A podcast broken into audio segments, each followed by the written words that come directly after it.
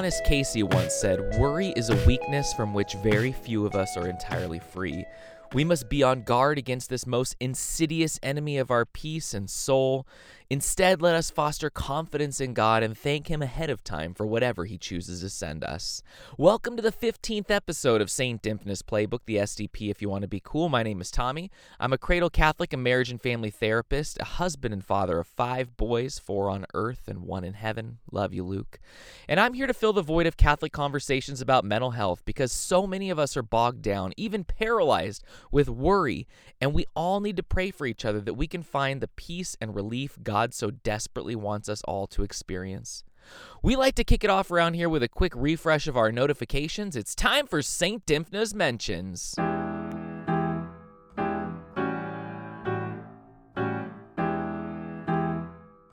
Before we get to the questions you've all sent in, I'd like us to take a minute to pray for Jarrid Wilson, the megachurch associate pastor from Riverside, California, who committed suicide at the age of 30 on Monday. He was a mental health advocate working hard to fight against depression and suicidal thoughts in our culture and was quite open about battling his own mental health symptoms.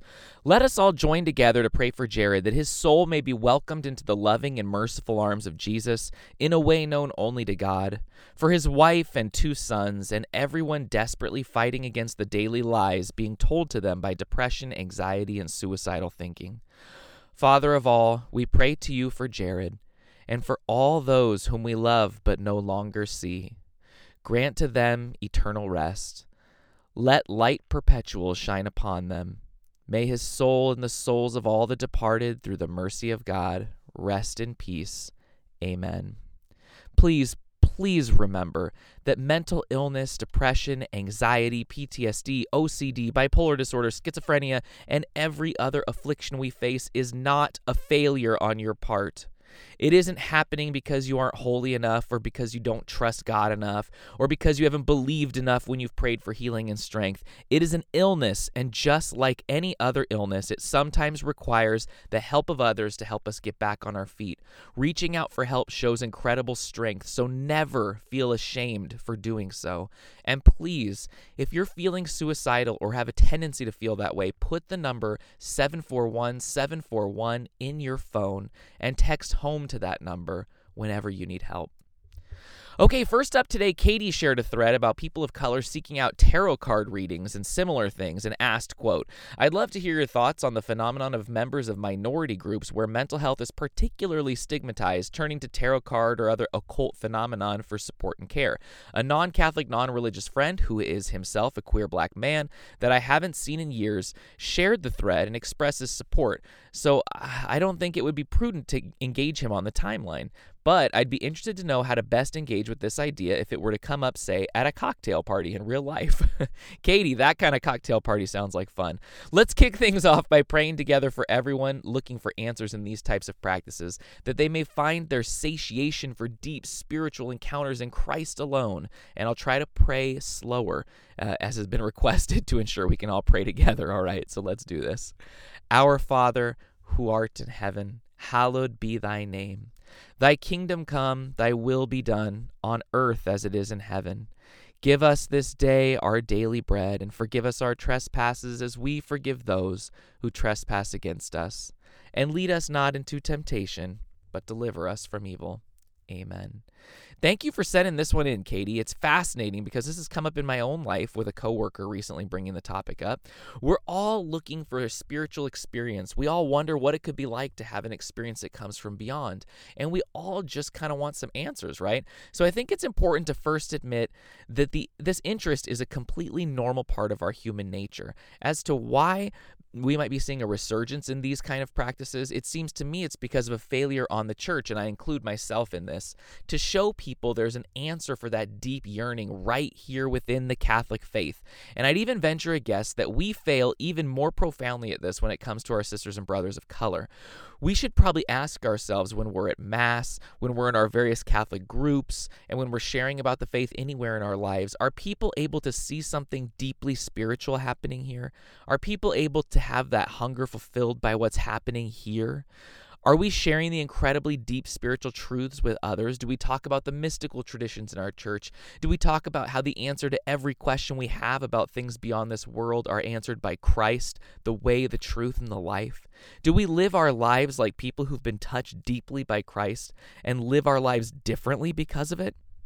And more to the point of the question asked by Katie, do we reach out to our sisters and brothers of color in and outside of our church, our LGBT sisters and brothers in and outside of the church, to non Catholics with this incredible news?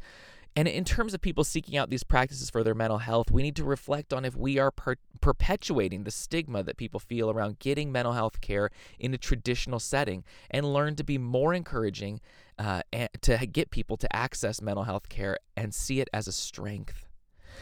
Next up, Mary checks in. I wish I was local so I could be your friend and ask you a bunch of questions. That's way too kind. Thank you.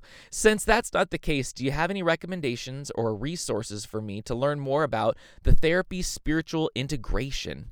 I know there are so many ways not to go about Catholic therapy, and at the same time, I have a desire to connect the two. Thanks for sending this in, Mary. I think all of us have spent some time thinking about the intersection of our mental health and our faith. I mean, that's the whole reason I started the podcast, so I think we're onto something here. When I've made comments in the past about the ways to not go about Catholic therapy, as you mentioned, it mostly focused on not limiting your search for a therapist who's explicitly Catholic.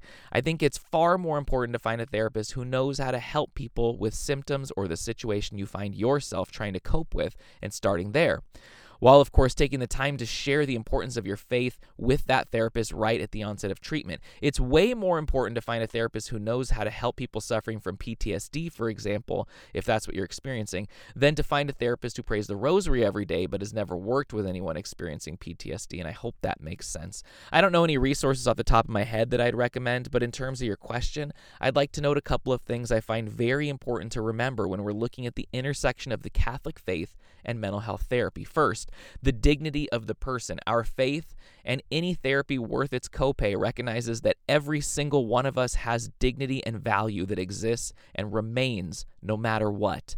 Our dignity, value, importance, and worth does not depend on our experiencing of mental health symptoms, does not depend on if we're able to get out of bed in the morning or not because of depression, does not depend on if we have a job or not, does not depend on if we need medications, does not depend on any trauma we've been through. None of it. We have value no matter what. Number two, suffering has meaning. Once again, our faith and therapy both find meaning in suffering. In our faith, we see that suffering has value in terms of sanctification, in terms of bringing us closer to God. And in therapy, we learn that suffering has value in terms of making us who we are, showing us our strength in the midst of sorrow, and giving us a way to turn our suffering into a means of helping others who've experienced something similar.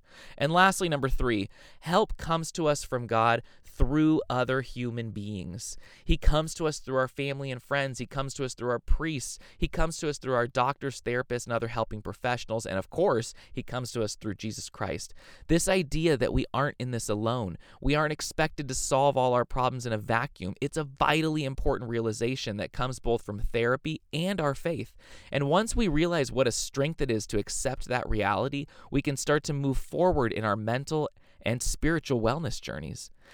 So, each episode, I'm going to introduce you to a saint who can help us along our journey with mental health and wellness as Catholics. It's called Friend Request, and today I'm here to dig into St. Padre Pio with a little help from the Padre Pio Foundation.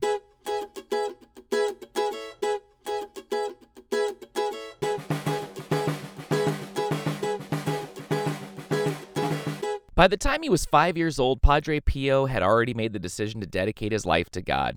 He began taking on penances to prove his dedication and love for God. As a child, he worked on the farm by taking care of a small flock of sheep that the family owned until, the age, until he was 10 years old, which delayed his education.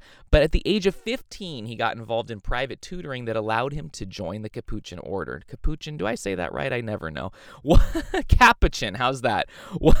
Once he joined the Friary of St. Francis, he He had several bouts of serious illness and religious ecstasy. Friars would report the strange noises that were coming from his cell. Padre Pio frequently spoke about attacks from the devil, and it was there where these battles had taken place. Although he was very ill, he was ordained as a priest in 1910. In August of 1918, he began experiencing a painful stigmata that would come and go over a period of weeks. This would soon become permanent and remain on his body for the next 50 years. It only disappeared miraculously a few days before his death in September of 1968. In the beginning, Padre Pio felt great humiliation at the wounds on his body. The visible stigmata on his body was one that brought him great pain, but he welcomed it. He welcomed the pain for all mankind. He had stated many times that his greatest wish was to die. Padre Pio died of a heart attack on September 23, 1968, and on June 16, 2002, he was canonized by Pope John Paul II.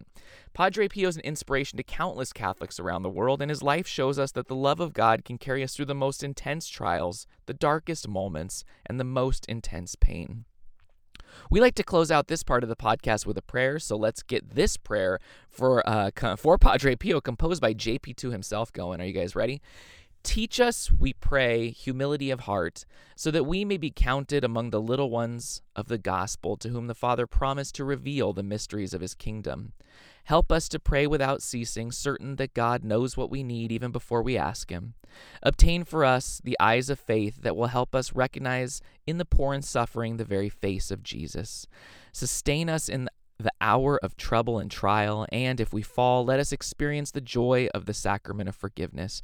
Grant Grant us your tender devotion to Mary, Mother of Jesus and our Mother. Accompany us on our earthly pilgrimage toward the blessed homeland, where we too hope to arrive to contemplate forever the glory of the Father, the Son, and the Holy Spirit. Amen. And now you can't do therapy over Twitter, but I'm happy to take your tweets and help you explore a bit in the hopes of finding a light in the darkness. It's time for Twitter therapy. Hmm. Jay gets us started. Jay gets us started. I would love to hear your thoughts about how to parent and or co-parent with an alcoholic. Thank you Jay for sending this in and let's all stop what we're doing and pray for all those suffering from alcohol dependence, their families, their friends, and their children.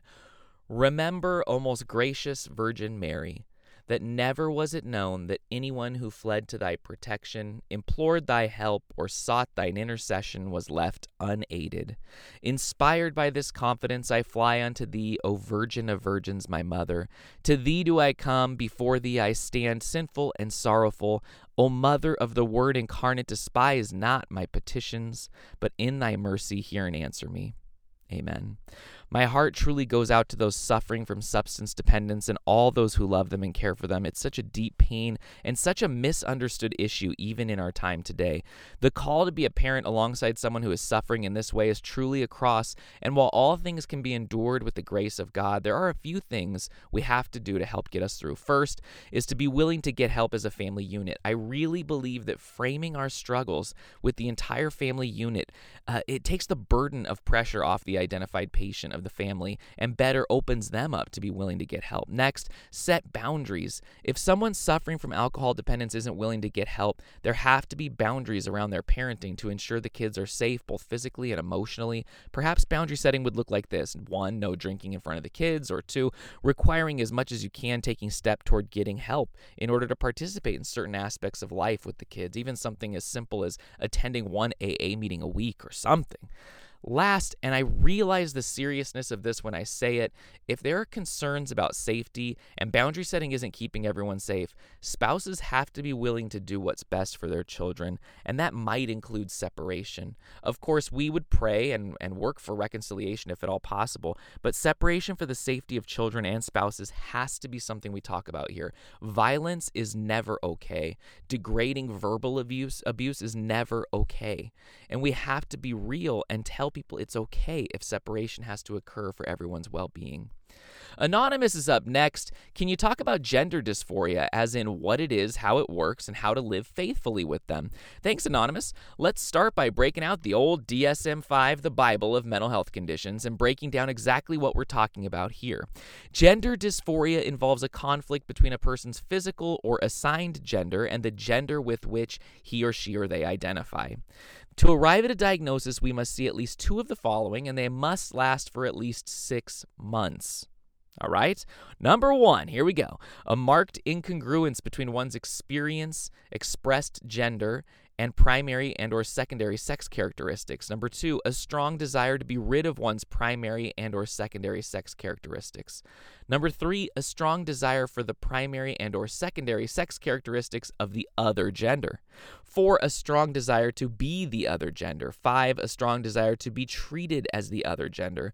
And 6, a strong conviction that one has the typical feelings and reactions of the other gender. The next part of your question, so that's for diagnosis. The next part of your question was related to how it works, and we'll stay with the DSM a little bit longer.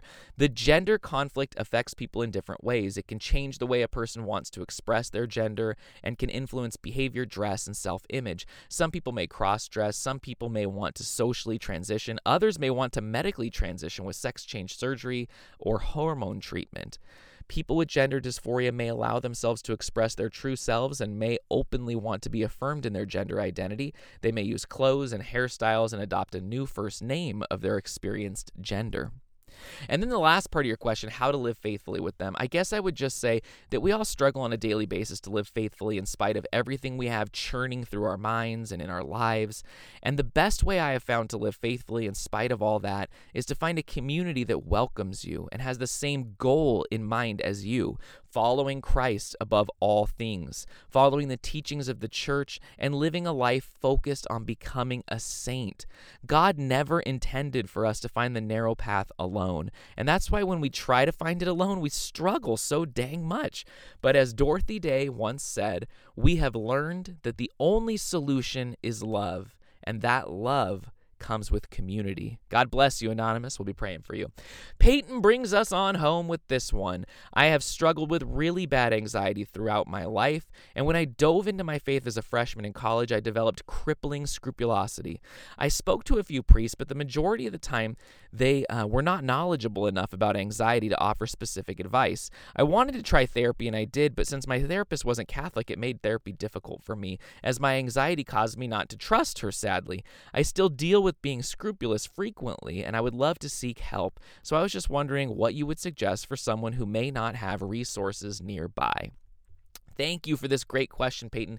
And I'd love everyone to take a minute to pray for Peyton and all of us suffering from anxiety and specifically scrupulosity and keeps uh, that the scrupulosity that keeps us feeling far from the love of God. Let's pray, okay? Hail, Holy Queen, Mother of Mercy, our life, our sweetness, and our hope. To thee do we cry, poor banished children of Eve. To thee do we send up our sighs, mourning and weeping in this valley of tears. Turn then, most gracious advocate, thine eyes of mercy toward us, and after this our exile, show unto us the blessed fruit of thy womb, Jesus. O clement, O loving, O sweet Virgin Mary, pray for us, O holy Mother of God that we may be made worthy of the promises of Christ. Amen. I'll knock out the part about the resources first because I really believe in something you can get your hands on for around $10 that'll go a long way toward helping with anxiety. It's called the Anxiety and Worry Workbook The Cognitive Behavioral Solution by David Clark and one of my heroes, Aaron Beck. Get your hands on this book, you guys. Now, a brief note on scrupulosity. Most of us don't talk about it in this way, but I think it helps to remember that scrupulosity is a form of obsessive compulsive disorder, and it might be better referred to as religious OCD. We're going to get some help from Rachel Ehmke at childmind.org here. Sometimes it can look like a person's faith is causing his symptoms, but religion is more likely an unfortunate bystander along for the ride. If you think about a person with OCD who worries about germs and washes his hands compulsively, it's clear that the germs aren't causing his behavior. The OCD is responsible for it, and religious OCD works in the same way. For example, someone with scrupulosity might worry that she didn't say a prayer correctly. Maybe some of the words were out of order or she didn't say it with the proper reverence. She might fear uh, some religious consequences from this, so she says the prayer again, and possibly a third and a fourth time as a correction. She might worry that she doesn't do enough good deeds, or, or worry that she only does good deeds for selfish reasons. She might worry about having blasphemous thoughts against offend- and offending God. Now, a big part of OCD is asking people for reassurance. And with religious OCD, this comes in different forms. Asking questions like, Did I just commit a sin? and needing a definitive answer. Wanting people to participate in rituals like compulsively praying. Demanding that others avoid her anxiety triggers like not saying certain words or doing certain activities in her presence. Getting reassurance helps in the moment, but in reality, it's just another compulsion that feeds OCD precisely because there's never enough reassurance to quiet our anxiety, and it can actually make the anxiety even stronger. One of the ways to cope with this anxiety is to avoid reassurance or or avoid reassuring your loved one who's suffering from scrupulosity and instead deny oneself the definitive answer to these questions having the anxiety hit us and overwhelm us and then learning to let the anxiety naturally decrease until our brain learns that these obsessive thoughts no longer have power over us Remember, if you're a family member or a friend, you should not be saying things like, Of course you didn't sin, that's not like you, or God wouldn't care about that. Instead, the healing for those suffering from religious OCD comes from what we hinted at above, something we call exposure response prevention, or ERP. It might sound weird, but here's an example uh, from intrusivethoughts.org you get you expose yourself to different levels of risk. So you start with something small like sampling a piece of cheese at a deli and then walking away. This simulates the idea of stealing even though you really weren't stealing. You might be asked to take a piece of paper and litter it on the street or to jaywalk. Um, I'm not going to encourage people to do illegal things, but but I mean something that's small that would kind of set off that thought process of oh my gosh, did I do something wrong? And then the risks gradually increase to a point where you might be asked to repeat something to yourself like like that the Virgin Mary was never really a virgin, maybe. This isn't intended to be some sort of renunciation of faith, of course, but rather leading yourself to think about something you don't actually believe, saying it out loud, and then sitting with the panic and anxiety around having vocalized that thought, letting the anxiety build up denying yourself reassurance, and waiting for the anxiety to go away, showing that you have the power, not the obsessive thoughts. During the period of time where the anxiety is overwhelming, you can engage in little coping skills that aren't giving into the compulsions, like deep breathing, counting, uh, whatever would help you endure this difficulty. And, and you can start to do this once per day and then increase until eventually your brain rewires itself. And I should point out that, that doing this with a therapist to help guide you and teach you these skills in a hands on manner is a real really, really good idea. But the point of it is is to try to put yourself into those situations that you avoid and not give yourself the reassurance that you seek so badly because your anxiety is overwhelming. And eventually you can overcome it. There's healing, there's freedom, and it's a hard road, but you go with all of our prayers. All right, everyone, that's it for today's episode. Remember, you can email, DM, or tweet your questions and situations if you'd like me to address them in the future. I'd be happy to keep you anonymous or not, whatever you want. Until next time, go easy on yourselves. Take care of yourselves. And if you feel like you're in a place where you can't even bring yourself to pray, don't worry. I'll be praying for you, and so will Saint Dymphna.